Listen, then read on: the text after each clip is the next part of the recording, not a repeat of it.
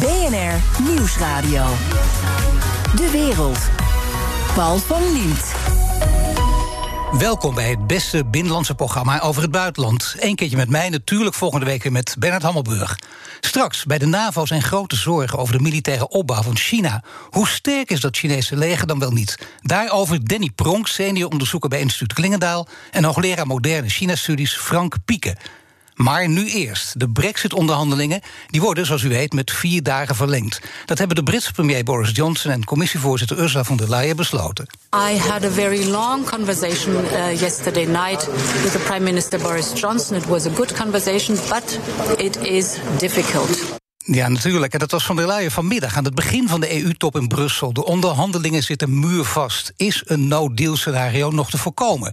Daar praat ik over met Hans Maas, hij is douane-expert. En met Kati Piri, lid van de PvdA-fractie en Brexit-rapporteur voor het Europees Parlement. Beide welkom. Dank u wel. Nou, we gaan uitgebreid over dit zeer actuele onderwerp praten. Uh, mevrouw Piri, uh, om met u te beginnen. Uh, Johnson die spreekt van stevige discussies tijdens het diner. En von der Leyen die zegt dat het leven er interessant was. Is dat gewoon diplomatieke betaal voor het, het verliep dramatisch? nou ja, het, was niet, het duurde in ieder geval even. Dus dat is positief. Het was niet zo. Uh, ik denk minder positief nieuws geweest als we met een half uur allebei buiten hadden gestaan. Uh, ze zeggen meer begrip te hebben gekregen voor elkaars positie. Maar dat heeft de twee uh, kanten niet dichter bij elkaar gebracht. Nee, dat kun je inderdaad zeggen. En uh, je kunt ook zeggen dat de gesprekken al maanden vastzitten op uh, visserij, op het gelijke speelveld, op het toezicht op die handelsrelatie. Uh, meneer Maas, dan, dan begin ik bij u. waarom kunnen ze hier geen compromis vinden? Omdat het principiële punten zijn. Kijk, um, de Europese Unie heeft zich verkeken en verkijkt zich nog steeds op de positie die Boris Johnson anders heeft dan Theresa May. Johnson wil echt soevereiniteit, wil een echte brexit. En dan past het niet dat de Europese Unie eist dat uh, het Verenigd Koninkrijk de regels uh, over producten en productieprocessen van de Europese Unie blindelings blijft volgen. Dat is in strijd met de soevereiniteit die hij wil terugwinnen. Daar heeft hij uh, een, een withdrawal agreement voor, voor afgesloten, heeft hij goed voor gekregen in het parlement. Hij is herkozen. Maar daar moet hij ook op leveren en dat lukt nu niet. Maar dat lukt nu niet. Dat lukte bij Theresa May iets makkelijker nu dan uh, onder Johnson. Zegt Johnson veel harder nee. Is, is dat toch wel een verschil? Zeker. Uh, Theresa May vond alles goed. Ze wilde eigenlijk geen echte brexit. Ze wilde eigenlijk een aanhangsel blijven van de EU. En, en ook accepteren dat zij dan geen zeggenschap zou hebben over die nieuwe regelingen. Wat dus eerder wel was, als je lid blijft van de EU. Ja, voor Boris Johnson is dat onacceptabel. Wel blijven volgen, geen zeggenschap, geen soevereiniteit terug dat past niet het politieke plaatje en daar is hij niet voor gekozen.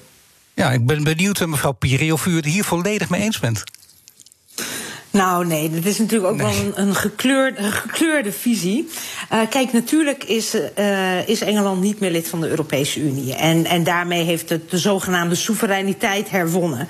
Maar ook een soeverein land kan beslissen om natuurlijk gewoon afspraken te maken. Uh, afspraken te maken over handel. ze zitten ook in de Wereldhandelsorganisatie. En als je toegang wil, zonder quota, zonder tarieven, tot een Europese markt met 450 miljoen mensen dan zal je toch ook afspraken moeten maken over welke standaarden daarbij horen.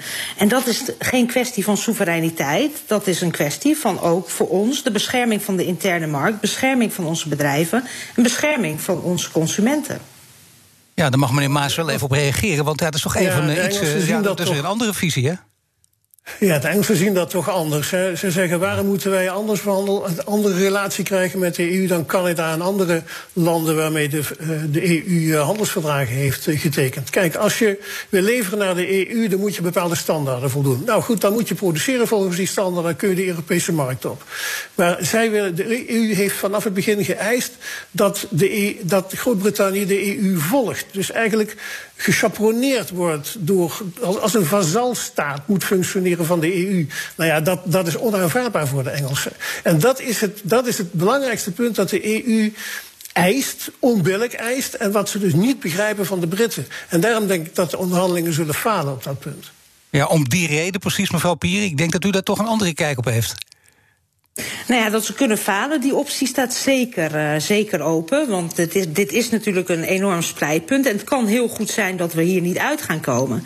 Maar het kan niet zo zijn dat je besluit om uit de Europese Unie te stappen, uit de interne markt. En wel gewoon zonder voorwaarden toegang wil houden tot diezelfde markt. En dat is natuurlijk ook een heel logisch standpunt, denk ik, vanuit, uh, vanuit de 27 landen die samen in de Europese Unie zitten.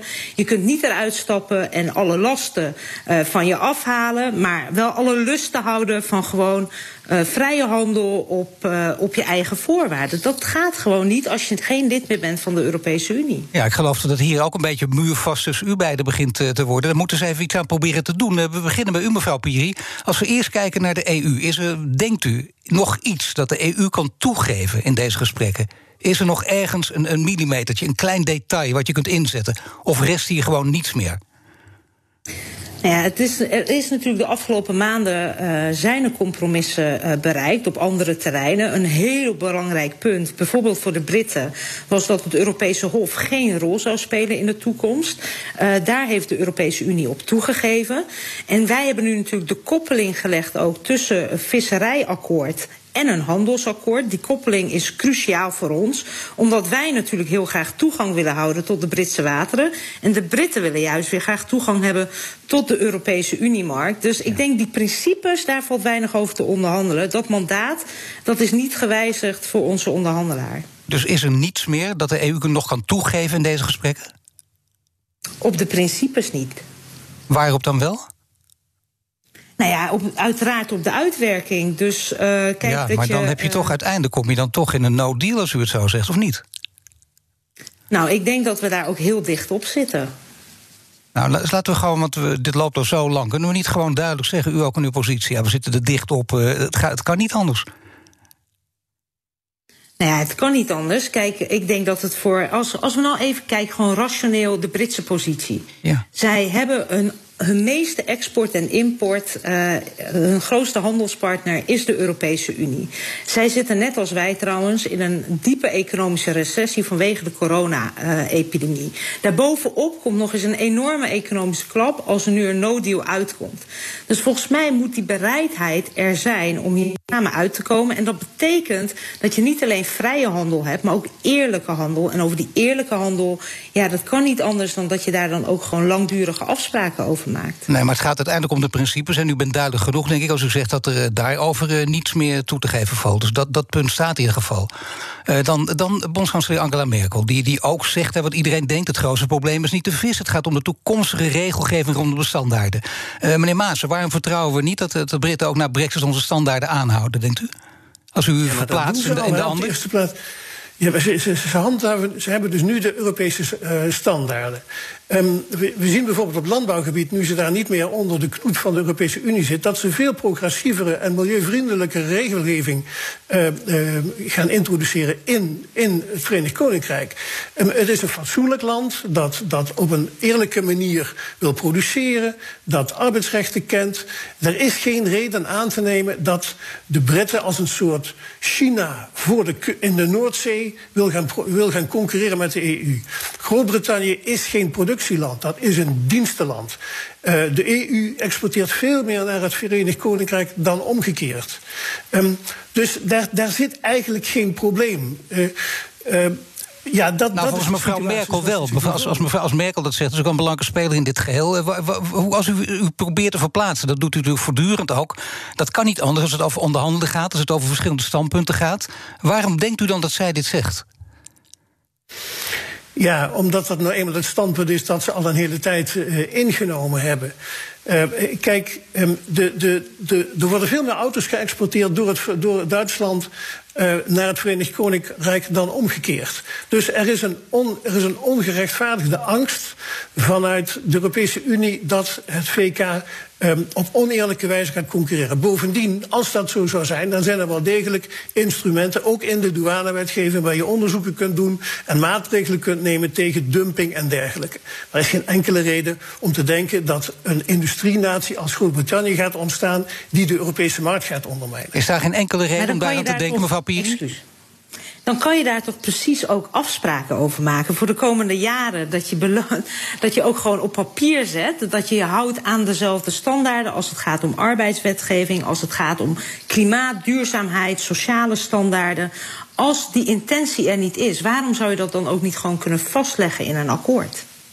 Nee, maar als je nu bijvoorbeeld kijkt dat de Europese Unie uh, genetisch gemanipuleerde landbouw tegenhoudt. En de Britten zeggen, nou, maar dat vinden we best een interessante optie. Uh, en dat zouden ze dan bijvoorbeeld niet mogen volgen. Kijk, wat je wel kunt zeggen als EU is: ik wil geen import hebben van genetisch gemanipuleerde graan en dergelijke. Nou, dan moeten de Britten die willen exporteren naar de EU volgens Europese standaarden produceren. Dus er zijn al een heleboel waarborgen aan de grens om die Europese interne markt te beschermen. Maar de EU wil over haar grens regeren. Ja, mevrouw Piri? Nou ja, kijk, ik, ik denk dat we, dat we hier niet uit gaan komen. In ieder geval wij met de tweeën. Niet nee, hopelijk de onderhandelaars wel. Uh, dat, dat hopen we de komende vier, uh, vier, uh, vier dagen te zien. Kijk, het, het is, dit is echt een fundamenteel probleem. Hè. We hebben het hier niet over een land wat heel ver van ons af ligt... waar we maar een heel klein handels, handelsbeleid mee hebben. Dit is onze grootste buurland, een enorm groot belangrijk handelspartner. We willen er ook uitkomen. Maar dan moet je dus ook hier afspraken over maken. En wat Boris Johnson zegt eigenlijk hetzelfde als de heer Maassen. Wij zijn niet van plan om onze standaarden te verlagen. Maar hij weigert ook om dat gewoon in een verdrag op te nemen. Ja, en dat is gewoon te weinig als je toegang wil hebben tot een Europese interne markt van 450 miljoen consumenten. Ja, nog één pogingje dan, meneer Maassen. Hè? Dat, dat, dat zou kunnen. Neem het gewoon in het verdrag op en je bent er. Ja, eh, maar Waarom, uh, waarom wordt er van Groot-Brittannië worden, worden er andere eisen aangesteld dan aan Canada of andere landen waarmee akkoorden zijn gesloten? Die logica begrijpen de Engelsen niet. Zij noemen altijd, Boris Johnson zegt, my European friends. En ze willen gewoon keurige buren zijn, op een nette manier met elkaar omgaan en, en zeker concurreren. Maar het is een fatsoenlijk land. Het is een groot land, het is een trots land, een historisch rijk land. En die, die willen hun soevereiniteit terug. Dat is legitiem. En dat wordt door de EU niet erkend. Ze willen Verenigd Koninkrijk aan een lijntje houden. En Goed, u zei het al, mevrouw Pierin. Ik heb dat, begrijp, dat punt heeft u gemaakt, dat is duidelijk. Uh, laten we nu even kijken naar... stel dat het allemaal toch nog zou kunnen en dat er een deal komt. De nieuwe deadline is dus nu zondag. Uh, mevrouw Pieren, die is voor u een probleem in dit proces is... dat zelfs als, als deze week dat akkoord er komt... dat het nog voor 31 december moet worden goedgekeurd door het Europees Parlement. En tot wanneer is het voor u haalbaar om dat akkoord te ratificeren? Gaat ook wel even voor duidelijk een flink pak, veel juridische teksten, honderden pagina's. Ja, het gaat om een document van meer dan 700 pagina's. Nou heb ik er vertrouwen in dat als de EU-onderhandelaar zegt... er ligt hier een goed akkoord... hij weet wat de rode lijnen zijn van het Europees Parlement... en van de regeringsleiders... dat het akkoord dan ook binnen die rode lijnen blijft. Maar uh, eerst zal de tekst moeten worden vertaald in een juridische tekst. Hè? Uh, de ja. afspraken die zijn gemaakt, dat duurt ongeveer twee weken. En dan gaat het Europees Parlement erover stemmen. En dat betekent voor ons dat wij meteen na de kerst waarschijnlijk op 28 en 29 december een extra plenaire vergadering moeten hebben om dit akkoord te ratificeren. Maar wat houdt het nou precies in? Want het wordt steeds ingewikkelder op deze manier. Voor 31 december goedkeuren door het Europees Parlement, dat is haast onmogelijk. Dat is nog net mogelijk. En daarom verbaast het me ook niet al dat, uh, de, dat uh, gisteren is besloten dat zondag toch echt de einddatum is. Ja. Tot en met zondag moet het net mogelijk zijn om nog voor 31 januari goedkeuring te geven en het akkoord in te laten gaan per 1 januari. Als, het, als ze bij zondag niet uitkomen en ze willen doorpraten, dan geldt gewoon vanaf 1 januari een harde brexit. En misschien in de weken daarop, als er een akkoord komt, dat er dan een nieuw handelsakkoord kan ingaan Zondag is voor ons als Europees Parlement dus ook de harde deadline. Ja, als het maandag wordt, is het, uh, wat is het dan? Dan, wordt, uh, dan moeten wij de eerste week van januari bijeenkomen. En dan heb je gewoon op 1 januari dus een harde brexit. Ja, en juridisch Met kun je ook geen. douanecontroles. En juridisch kun je ook geen noodvordering doen. Uh, het kan juridisch gezien, maar zowel de Europese Commissie als het Europese Parlement hebben gezegd daar geen gebruik van te willen maken. Nou, meneer Maas, als u dit hoort, uh, het spant er nu echt om. Hè? Denkt u nu dat er ook zondag uiteindelijk, juist omdat alle ogen er nu echt op gericht zijn... want zo gaat het vaak, je gaat door het gaatje, maar dit is het gaatje. Ja, kijk, wat je bijvoorbeeld ziet in, in, Noord, uh, in Noord-Ierland, een ander probleem, dat daar toch wel wat voortgang is gemaakt om tot een praktisch akkoord te komen. Dus er zit er nog hier en daar wel wat, wat beweging in. Um, uh, de, de Groot-Brittannië heeft toegestaan, het Verenigd Koninkrijk heeft toegestaan dat er een bepaalde Europese presentie is in Noord-Ierland om douanecontroles te controleren. Maar let op, dat mag weer geen messingplaatje zijn buitenkant van een kantoor, want dat is alweer te veel. Dat ligt allemaal heel gevoelig. Hè? Ja. Um, maar bijvoorbeeld de, de supermarkten die leveren aan Noord-Ierland hebben drie maanden respijt gekregen. En je ziet, er zijn alweer wat overgangstermijnen. Maar ja, na die drie maanden moet er dan wel volledig verantwoording worden afgelegd over de die je invoert in Noord-Ierland. Douaneprocedures praat ik helemaal niet over. Dat is één grote puinhoop in Noord-Ierland. Er is nog helemaal niks geregeld. Maar er zijn dus wel bewegingen mogelijk. Ik denk ook op visserijgebied, daar moet je uit kunnen komen. Dat is nou typisch iets waar de EU uh, een, een, deal kan sluiten. Natuurlijk doet dat wat pijn bij Macron, want hij heeft heel veel vissers in de, in de Britse wateren. Maar daar kun je uitkomen. Maar dat principiële punt van, van level playing field, dat tast de soevereiniteit van Groot-Brittannië zo aan dat daar geen beweging in zit, naar mijn, naar mijn overtuiging. En dit is BNR De Wereld. Mijn gasten zijn douane-expert Hans Maassen en Brexit-rapporteur voor het Europees Parlement, Kati Piri. Ja, het lijkt dat er nog wat beweging wel mogelijk is. Zondag is een keiharde deadline. Uh, voordat ik naar u toe ga, mevrouw Piri, meneer Maassen, toch nog één vraag daarover. Denkt u dat de Brexiteers kennende, u bent met die, die manier van denken uh, nauw verbonden, denkt u dat zij ook uh, weten dat er een mogelijkheid is voor hun zondag ook echt de ultieme is voor hun zondag ook echt de ultieme deadline? Ja, het is niet anders. Hè. Ik bedoel, dat, dat ligt vast in de wet. Um, als er geen akkoord komt, dan vallen ze terug op het withdrawal agreement. Nou ja, er zijn ook vandaag gemaakt de, de Europese Commissie bekend. Er is een soort uh, een contingency plan, een noodplan voor als het niet doorgaat. Nou, dat is, wordt gezien als een soort chantage in, in Groot-Brittannië. Van kijk, ze zijn al aan het voorsorteren, ze, ze, ze willen ons uh, chanteren, onder druk zetten. Het ligt allemaal heel gevoelig. Um, uh, er is al wordt gesproken over dat je toch over en weer vrachtauto's toelaat. Uh, uh, en wederzijds van, het, van kanaal. Dat vliegtuigen toch de Noordzee kunnen overvliegen. Dus er worden al wat van die plannen gemaakt. Maar het is ook een beetje. Ja, het hoort bij het eindspel, denk ik. Um, maar het is een dubbeltje op zijn kant of er nog iets uitkomt. Mevrouw Piri, uh, mevrouw van der Leyen die zegt... na gisteren begrijpen we elkaars positie. Je zou bijna zeggen, dat, dat is geen diplomatieke taal. Dat is, dat is al een, toch een stap eh, vooruit. Heeft u het idee dat de EU echt, echt snapt wat de Britten willen? Hè? Als je naar meneer Maassen luistert, eh, dan, dan bespeurt hij nog steeds allerlei onwil. Lijkt me toch gek na al die jaren? Ja. Nou ja, kijk, het, het, het, is, is, niet, zozeer, denk ik, een Brits probleem. Als je, kijkt naar, als je luistert naar het Brits bedrijfsleven, die maken zich zeer zorgen. En die zijn in grote meerderheden voor een akkoord met de Europese Unie. Ik denk ook als je kijkt naar andere delen van het Verenigd Koninkrijk. Het probleem zit in de partij van Boris Johnson, waar een ideologisch debat bezig is over wat soevereiniteit wel of niet inhoudt. Ik denk dat het heel slecht bestuur zou zijn op het moment dat wij ons niet nu ook klaarmaken voor noodmaatregelen. Voor het geval we over vier dagen niet uitkomen. Dat is geen chantage. Uh, dat is gewoon, denk ik, goed bestuur. En als er een no deal is, dan hebben wij geen afspraken op dit moment over wegtransport en over luchtvaart. En hebben we per 1 januari ook geen toegang tot Britse wateren als het gaat voor onze vissers. Dus dat zijn dan de noodmaatregelen die nu getroffen moeten worden. Maar ik hoop alsnog dat uiteindelijk de ratio en de enorme economische consequenties die dit met zich meebrengt, uh, uiteindelijk ook Boris Johnson over die streep zullen trekken zondag. Nu uh, had meneer Maas het net al over, Noord-Ierland. Uh, een van de problemen. Daar zit ook wat rek in. Uh, de Britten hebben inmiddels een wetsontwerp ingetrokken dat het uittredingsverdrag onderuit haalde. En daarmee is de moeilijke kwestie over de grens tussen Ierland en Noord-Ierland voorlopig opgelost. Zeggen natuurlijk zoveel volgers van dit verhaal. Of zit er toch nog een alletje onder het gras? En dat vraagt u aan mij? Dat vraag aan u, mevrouw Pier. Eerst aan u. ja, ik denk, dat, uh, ik denk dat het echt een positief signaal was. Hè. We hebben die afspraken gemaakt over het zogenaamde terugkeerakkoord. Um, ook voor het geval er een no-deal is. Um, en daar zat natuurlijk enorm veel ruis de afgelopen maanden. Ik denk dat het een heel positief signaal is dat we hier praktische oplossingen gevonden hebben waar zowel het Verenigd Koninkrijk als de Europese Unie mee uh, kan leven. Dat is goed, denk ik, ook voor het vertrouwen voor mogelijk handelsakkoord later deze week. En er er kunnen natuurlijk in de komende tijd, in de komende jaren kunnen daar natuurlijk nog wel fricties ontstaan. Maar ik heb er wel vertrouwen in als je ook uh, uh, kijkt nu naar de onderhandelaars, als ze nu uit zijn gekomen, dat dat in de toekomst toch ook moet lukken. Ja, meneer Dit Maas grote en, uh, obstakel lijkt weg. Meneer Maas, en u bent betrokken geweest als adviseur voor die grenskwestie met Noord-Ierland. Is het probleem verholpen en daarmee dus ook het Goede Vrijdagakkoord behouden?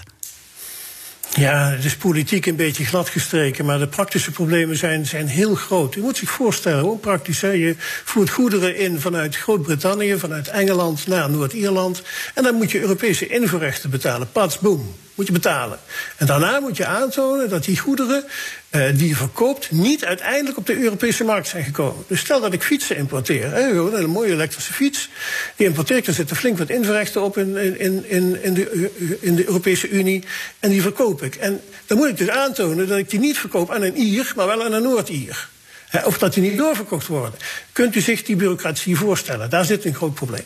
Nou ja, die dus dat is niet opgelost. Dat is een structurele manier. Maar goed, dus Noord-Ierland zal, zal zeker nog gaan stijgen. En er zal nog, maar ik denk niet dat de, dat, de, dat de oorlog daar uitbreekt. Laat ik het zo zeggen. Dat geloof ik niet. Nee, dat zou ook wel heel stevig zijn. Maar u zegt dat is politiek. Nou ja, weet, dat was, daar was wel sprake van. Hè? Dat, dat elke verandering of dat, dat die veranderingen die er zouden komen tot dat soort situaties zouden leiden. Ik denk niet dat dat gaat gebeuren. Omdat meestal deze, dit zijn administratieve processen. Heel lastig en vervelend. Maar ja, het moet gewoon gedaan worden. En dan, en dan zien we wel verder. Nou ja, dan zien we wel verder. Maar in ieder geval, zoals u zegt, politiek is het glad gestreken. Ja, daar lijkt het op. Het is toch wel een verrassende ontwikkeling. Je ziet dan ook dat Michael Gove is een meer een praktische uh, politicus. Hè. Die, die onderhandelt dan met zijn Europese counterpart en komt tot iets. En Boris Johnson heeft natuurlijk een, een imago, een, een, uh, ja, een principiële standpunt dat hij moet verdedigen en moet verkopen. En um, ja, die European Research Group en anderen, die, die willen dat hij standvastig is. Er is onlangs een onderzoek geweest naar kiezers in de Red Wall. De Red Wall, dat zijn de kiesdistricten zeg maar, in Noord-Engeland, de industrieregio. En die, die hebben nu op Johnson gestemd in plaats van op Labour. En die zeggen, er moet gewoon een duidelijke brexit komen, anders gaan we weer terug naar Labour. Die eisen dat. Dus het is niet alleen de brexit die op het spel staat, maar ook de positie van Boris Johnson zelf. Hij moet dat heel, een heel duidelijk, helder akkoord afsluiten dat de soevereiniteit van, van Engeland garandeert. Ja, daar die... kun je natuurlijk op verschillende manieren naar kijken. Zeker, nou die achterban van Johnson speelt uiteraard ook weer een hele grote rol mee en zo. Dat maakt het allemaal nog eens extra ingewikkelder, mevrouw Piri, als we dit ook horen. En u schetst een ander beeld dan meneer Maas. U zegt, nou, de bedrijven kijken hier met heel andere ogen naar. Niet alleen met argusogen, maar ook met angst en beven. Dat is natuurlijk ook zo. Uh, zij, uh, zij hebben niet zoveel te maken met uh, specifiek de interne ruzie als het gaat, die al jaren duurt trouwens binnen de conservatieve partij in, in Engeland, wat ook heeft geleid tot deze hele brexit. maar wat zij mee te maken hebben, is gewoon enorme economische schade bij een no-deal. Die economische schade zit er sowieso al. En dat is natuurlijk een soevereine keus van Engeland door uit de EU te stappen. Maar dit is nog eens een keer een extra klap die er bovenop komt. Om een voorbeeld van Nederland ook te geven. Bij een no deal zijn de verwachtingen dat wij 70.000 banen verliezen in Nederland. En als het ons toch lukt nog een akkoord te vinden, kunnen we dat beperken tot 17.000 banen. Dat blijven heel veel banen, veel te veel. Maar er zit een enorm verschil tussen een akkoord of geen akkoord over een toekomstige handelsrelatie. Mag ik u beiden danken voor dit gesprek? Hans Maas, douane-expert, adviseur voor de pro-Brexit denktank Center for Brexit Policy. En Kati Piri, Brexit-rapporteur voor het Europees Parlement. BNR Nieuwsradio. De wereld. Paul van Liemt. China wil gaan overleggen met de NAVO. Het land reageert daarmee op grote zorgen binnen de NAVO over de opbouw van het Chinese leger. China uh, adverteert zichzelf als een zeer vreedzame mogendheid, maar het is wel met een buitengewoon grote militaire inspanning uh, bezig. Uh, op alle terreinen, in de ruimte, op zee, in de lucht. Er is wat aan de hand, hè? dat was oud-minister van Defensie Joris Voorhoeven vorige week in dit programma. Maar hoe sterk is dat Chinese leger? Ik praat erover met Danny Pronk, senior onderzoeker verbonden aan instituut Klingendaal. En Frank Pieke, hoogleraar moderne China-studies aan de Universiteit Leiden. Heren, beide welkom in dit programma. Goedemiddag. Hallo. Ja, ik begin met uh, meneer Pieke. Waarom wil China de krijgsmacht uitbreiden en op een enorme manier zelfs uitbreiden? Nou, het is een, uh, niet van vandaag of gisteren. Dat is iets wat al uh, 20, 30 jaar aan de gang is. Uh, maar nu zien we pas echt wat het allemaal zou kunnen gaan betekenen voor ja. ons. en de doelen zijn vrij simpel op zich. China's de territoriale soevereiniteit volledig kunnen waarborgen. Inclusief ook uh, claims op gedeeltes van andere landen uh, waar conflicten over zijn. En natuurlijk steeds meer het projecteren van China's macht uh, in de regio, maar ook steeds verder in die oceaan. En misschien zelfs nog wel daarna, daar, daar, daar voorbij. Ook heel interessant inderdaad, dat u zegt het is al heel lang gaande... maar de ogen zijn er nu echt heel fors op gericht. Hoe komt het dat het eigenlijk bijna oogluikend vooruit is kunnen gaan? Nou, het is niet dat de Chinese overheid dit uh, tersluiks heeft gedaan. Ze hebben, zijn er altijd volkomen open over geweest. Net zoals andere, de meeste andere regeringen... over de groei van hun defensiebudget... en de toenemende uh, vermogens die ze hebben op militair gebied. Uh, wij zijn heel lang hebben geleefd in een wereld waarin we dachten... dat China volledig vreedzaam een, verantwoordelijke speler zou blijven in het systeem zoals het bestond. Uh, en er was eigenlijk niet veel ruimte voor uh, slecht nieuws over China... of boodschappen die te maken hadden met confrontatie of rivaliteit. En dat is natuurlijk ja, de afgelopen vier, vijf jaar, ongeveer van 2016, 2015 af, is dat wel vrij snel omgeslagen. En nu zien we het ineens in al haar schrilheid. Laten we nu even kijken naar de vergelijking met Amerika, meneer Pronk. Want ons referentiekader, dat is dat gigantische leger van Amerika. En laat ik er een paar specifieke zaken uitpakken. Bijvoorbeeld de marine. Want hoe verhoudt de Chinese marine zich tot de Amerikaanse? Als je ziet dat Amerika elf vliegdekschepen bijvoorbeeld heeft, China heeft er twee.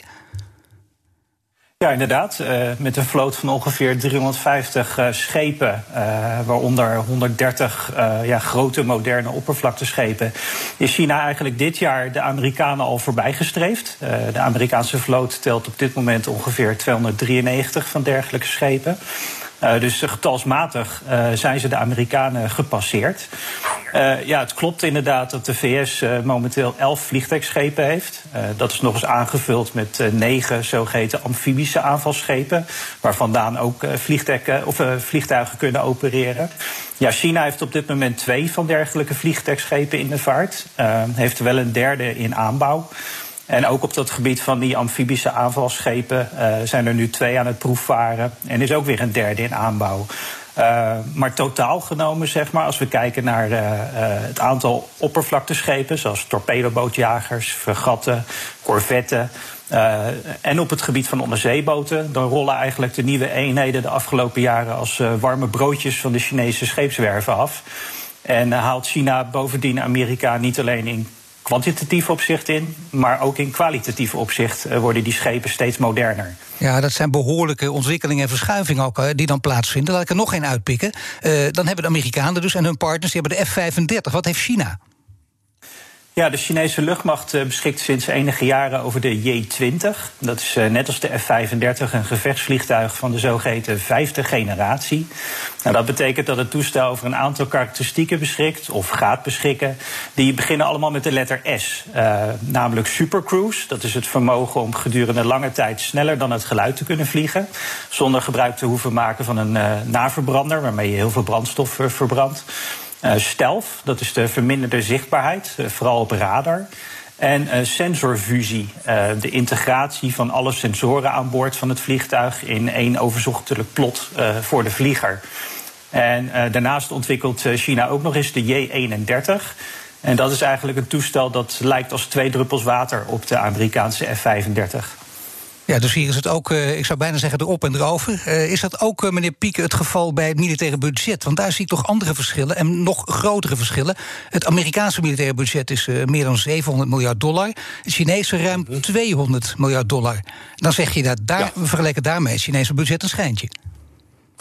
Uh, nou, een schijntje zou ik het niet noemen, maar het is nee. vele malen kleiner. Uh, ik vind, het is trouwens wel meer dan 200 miljard. En het, China, het Amerikaans is ook ietsje meer dan 700 miljard. Maar goed, dat doet niet toe. Het gaat nou ja, zeg het maar wel even. Wat, ja, zeker. Wat, wat, ja, wat zijn, zijn precies? Men, men, denkt aan, bij China aan ongeveer 260 miljard uh, dollar. En bij Amerika? Aan budget. ongeveer drie keer zoveel. Ja, um, dat zijn toch dus, verschillen. Dat, zijn gigantische verschillen.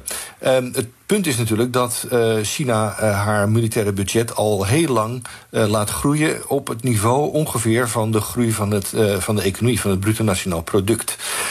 Alleen de laatste paar jaren zijn ze daarvan afgeweken. Eerst hebben ze wat minder gedaan, in het begin van de jaren 2010, één of twee jaar lang. En nu doen ze meer omdat de economische groei aan het afvlakken is. Dus je ziet dat de groei van het budget het meest belangrijk is. Het gaat niet zozeer om hoeveel het nu is, maar als ze deze groei doorzetten, en dat zullen ze doorzetten omdat de Chinese economie langzamer, maar wel degelijk door blijft groeien, dan zit je op een gegeven moment op een punt, laten we zeggen over de 15 of 20 jaar, en misschien nog wel eerder, dat het budget gelijkwaardig is aan, de Amerikaanse, aan het Amerikaanse. En dan uh, gaat Amerika natuurlijk pas echt heel veel acute zorgen maken. Ja, want dat is inderdaad uh, zeer te overziene termijn. Dat gaat razendsnel, zou ik bijna zeggen, zeker in dit soort verhoudingen. Alleen, je vraagt je af, de Amerikanen weten dit ook. zitten zij nu echt aan hun max of kunnen zij met, met deze wetenschap zelf ook meer gaan produceren? Nou, het interessante is natuurlijk dat eigenlijk eh, China een beetje doet wat Amerika met Rusland of met, met de Sovjet-Unie deed in de jaren 70 en de jaren 80. Hè? Gewoon net zo lang het budget verhogen eh, totdat uh, dat de Sovjet-Unie barstte, als het ware. Het vreselijke woord outspende bestond daarvoor, hè? Ja, precies. Ja. En, uh, dat, daar zijn de Chinezen zo langzamerhand ook wel een beetje mee bezig eigenlijk. He, ze gaan ervan uit dat hun economie uiteindelijk groter zal worden dan van Amerika. Dat is bijna onvermijdelijk. En dat leidt ertoe dat ze uiteindelijk gewoon meer capaciteit zullen hebben uh, dan de Verenigde Staten. De Verenigde Staten zitten nu ongeveer aan 4,2 of 4,3 procent van het bruto nationaal product dat naar defensie gaat. De Chinezen zitten aan een, uh, een comfortabele 2,2 of 2,5. Um, dus die hebben nog veel veel meer ruimte dan, dan de Amerikanen om het nog verder te verhogen. En we weten allemaal dat, het, uh, dat, dat, de Amerikaanse economie uh, niet bepaald uh, zonder problemen is. Um, en dat, als je dat alles bij elkaar optelt, zie je dus dat het eigenlijk bijna noodzakelijk is dat China militair de Amerikanen voorbij streeft in de eerstkomende 20 tot 30 jaar. Nou, dan weten we niet wat de stand van zaken is en, en, wat de toekomst gaat brengen. Meneer Pronk, maar nu is er ook een militair concept waar uh, China druk mee bezig is. En waar Amerika, dus ook de NAVO, de rillingen van krijgt. En dat heet Anti-Access Area Denial. Wat, wat is dat precies en wat doet het?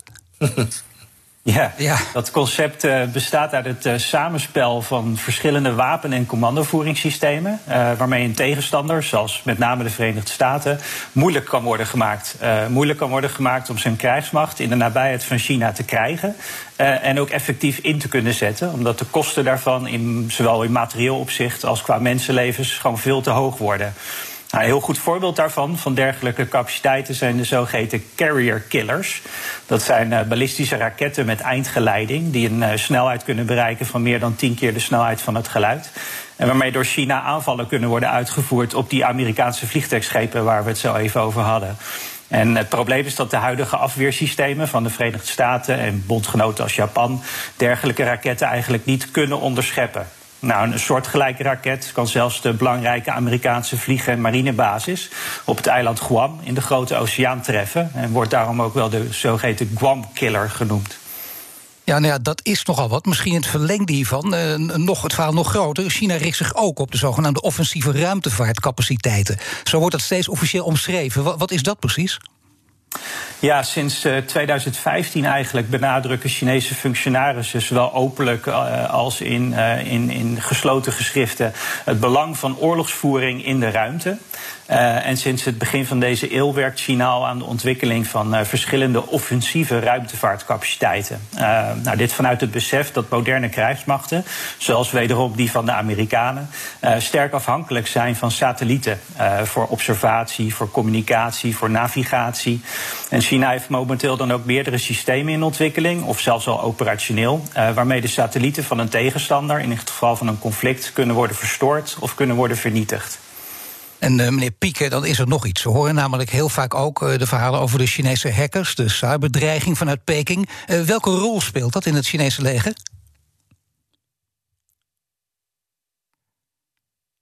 Ja, sorry, ik, het eerste stuk van de vraag hoorde ik niet omdat de verbinding verbroken was. Maar nu zit ik op mijn gewone telefoonverbinding. Dus kunt u de vraag herhalen? Nee, geweldig, meneer Pieker. Nou, dat heeft u geweldig opgelost. Uh, ik zei net, uh, we horen vaak over de Chinese hackers en de, en de vanuit Peking. Uh, welke rol speelt dat precies in het Chinese leger?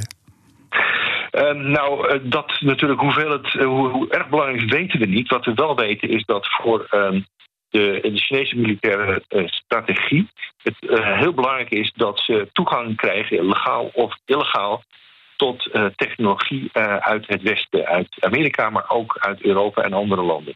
Dus daar wordt heel fors op ingezet. En dat is ook een van de grote sleutelterreinen van zorg van de militaire autoriteiten hier in Europa en Amerika.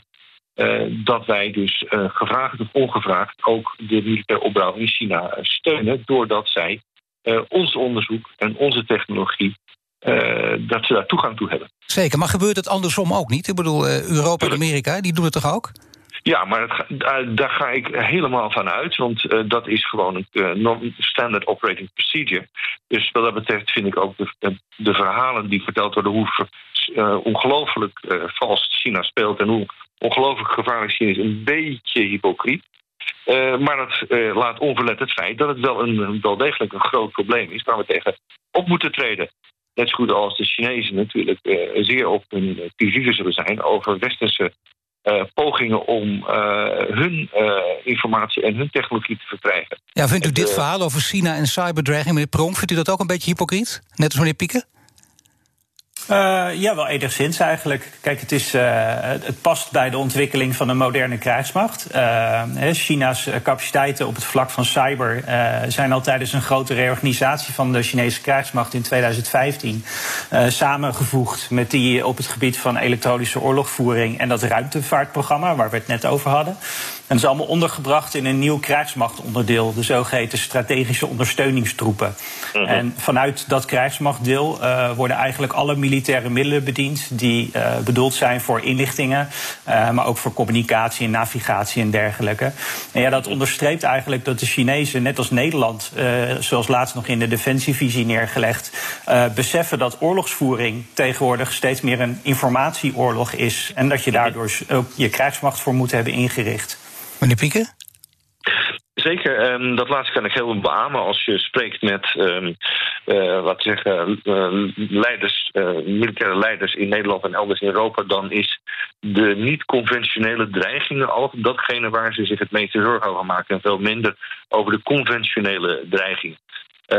Ik ben het daar gedeeltelijk mee eens, maar ook gedeeltelijk niet mee eens. Want we moeten toch ook kijken, langer of verder weg dan onze neus lang is naar China's potentiële rol in bijvoorbeeld de Indische Oceaan, de Zuid-Chinese Zee, waarvan we niet kunnen zeggen: laat dat maar aan de Amerikanen over om te verdedigen. Ik denk dat Europa en Nederland er ook langzamerhand ook een conventionele rol zou moeten gaan spelen. Ja, denkt u dat ook, meneer Pronk?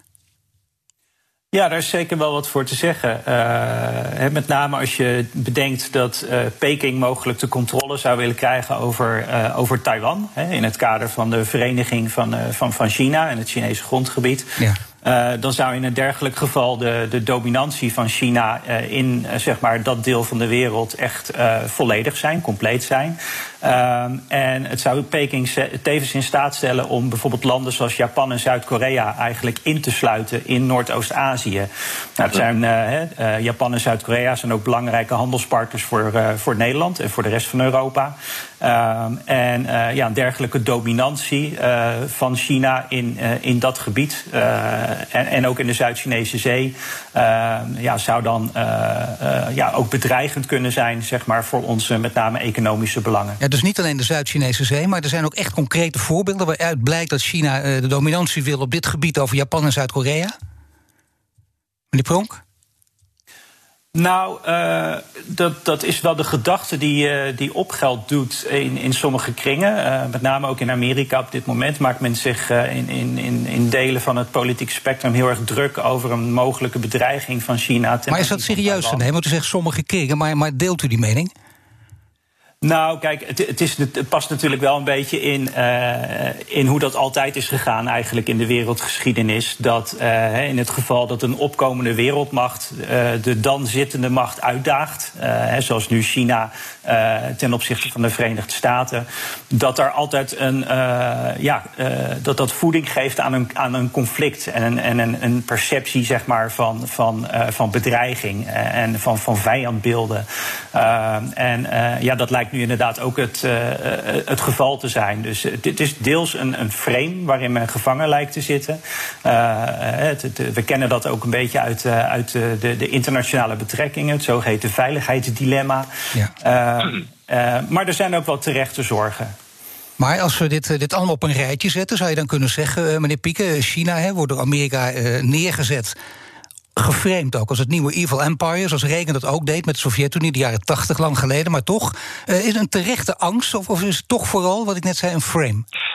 Um, nou, het is natuurlijk allebei. Um, ik ben het uh, volkomen eens met de vorige spreker. Um, we moeten heel erg voorzichtig zijn dat we in de gaten, ook op militair gebied, dat China natuurlijk voor Amerika de grote dreiging is, de grote nieuwe vijand, waar ze zich met alle mogelijke middelen tegen inzetten. Uh, dat is gedeeltelijk ook in ons belang, maar niet helemaal. Uh, dus om helemaal daar met het Amerikaanse verhaal mee te gaan, denk ik, is heel erg gevaarlijk.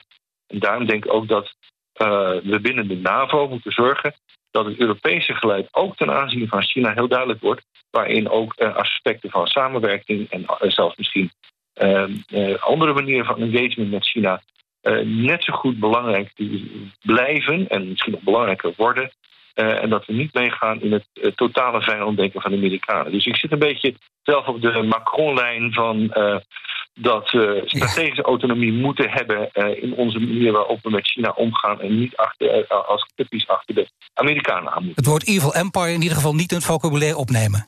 Dat lijkt me heel verstandig en zeker ook niet te makkelijk vallen voor Amerikaanse teksten over de wereld vrijmaken voor veilig maken voor democratie en mensenrechten. En dat alle democratieën daar uh, aan moeten meewerken. Want dat is meer een, dat is, dat is echt een frame. Dat heeft niets te maken met de keiharde geopolitieke uh, realiteiten waar het om gaat. Erik, dank u hartelijk. Frank Pieke, hoogleraar moderne China-studies aan de Universiteit Leiden. En Danny Pronk, senior onderzoeker verbonden aan instituut Klingendaal.